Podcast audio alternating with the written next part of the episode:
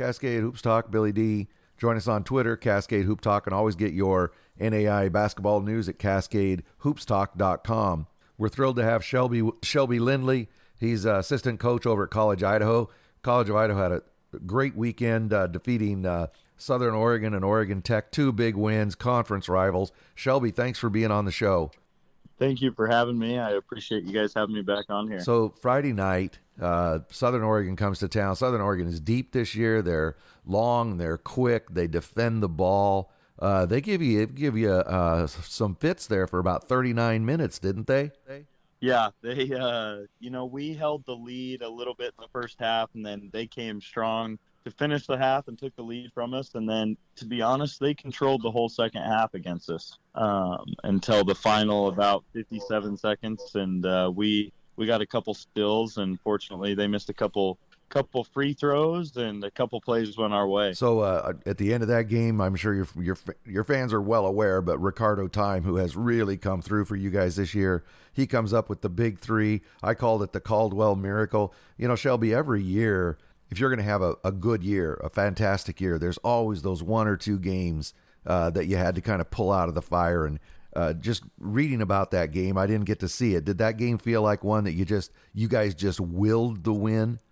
Yeah, I, I think our, our guys never gave up. Um, and, and, I think in some of those big games, um, when things go like that, you got to have a little bit of luck. Um, and we had a couple lucky plays that went our way, and but like like we talked to our guys, our guys have earned that luck and have worked hard for it. Um, me and Coach Blaine laughed about it. He said, you know, cats have nine lives, and we used one of ours tonight, so we can't be using up too many of them. So Southern Oregon uh, really defended. They kept you down to forty percent shooting, uh, but you were able to. Uh, dominate them on on the boards. You beat them by uh, 42 to, to 30. That was a key, wasn't it? Yeah, you know, out rebounding them for us is a big thing. Um, they're big and long, and they, they do such a good job of, of switching on defense to where you don't really get any very many mismatches, and you, you get in a lot of short clock situations against them. Um, and so we felt if we could really rebound against them, it would kind of give us a little bit of an advantage. Um, and in the end, I think that that helped us more than anything. Um, and they they had some guys really step up and play really really well against us. So you got the win on Friday night. You had uh, over 2,100 fans there. Took you guys to uh, 19 and three. Uh, Saturday night, you had Oregon Tech coming into town, a little bit dinged up. Uh, actually, a lot dinged up, uh, missing a couple of starters. What was your thinking going into that game, knowing that they were missing so many players?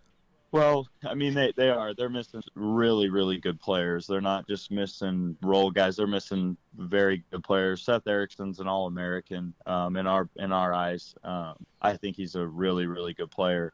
Um, but you know, we knew they were playing without Seth the Friday night against Eastern Oregon, and they had they had tried to make some adjustments offensively to try and get some other guys in some flow. And so I th- I think they came in um, trying to figure that out, but also kind of just playing mm-hmm. free and loose. And mm-hmm. sometimes when you have a team that has a lot of injuries and your team sees that, you know, sometimes there can be a letdown. But there was, I can tell you this, there was no letdown in terms of our guys. They knew, they know what OIT is. They know how good their program is, what they've done forever. Um, and, and our, you know, our guys came into film that day and, you know, they said it. They said they still have Mitchell Fink and they have a lot of really good players still on their roster.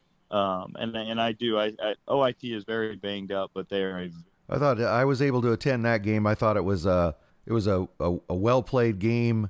Uh, both sides, as you said, just it was a typical Oregon Tech uh, College Idaho game. A couple of key performers though. Uh, Connor Desanye, he got in a little bit of foul trouble, and he was able to uh, maintain that, stay away from that fifth foul, and he really disrupted things because, as you said, you know, Oregon Tech was down to uh, Mitchell Fink, you know, driving was one of their primary offensive weapons, and Connor Desanye in the middle was really able to disrupt that. Yeah, you know, Connor picked up his fourth foul early in the second half, and um, we put him back in. I think with about nine or ten minutes to go in the second half, and he he made it all the way through the rest of the game um, until we kind of made some defensive substitutions late. Um, but yeah, that that helped us a ton. Him controlling the paint, and I I think Connor's one of the best bigs in the league in terms of defense. Um, I think he's the best defensive big in the league, and um, Fink did. He drove us and got a lot of easy buckets for some of the other guys on their team. So you're uh, 20 and three now. You're 13 and 0 in conference. Uh, well, you're really uh, driver's seat. you probably saw I said that on Twitter. But now you got uh, Multnomah, and you got to go to Portland to play them. Multnomah's a bit of a wild card. Everybody knows that. And then you go over to a place that is never easy, over to Warner Pacific. Uh, how do you? I know you're still looking at film, but how do you see those two games? You know, Multnomah is very hard to play at home, and um, when Justin gets that thing going, I mean, it is. You can be up. You can be up a couple buckets on those guys, and it just goes away very, very quickly the way they play.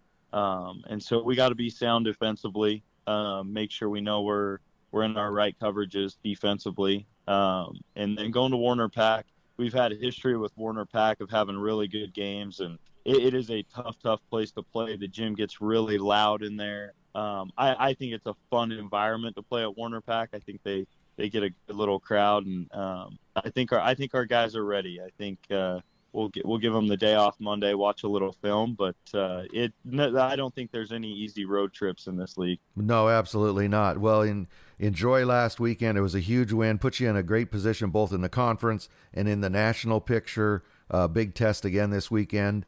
Uh, but congratulations to uh, College of Idaho. Uh, huge weekend. Also, I, I want to say your fans are amazing. You had over 2,100 fans both nights. They packed them in.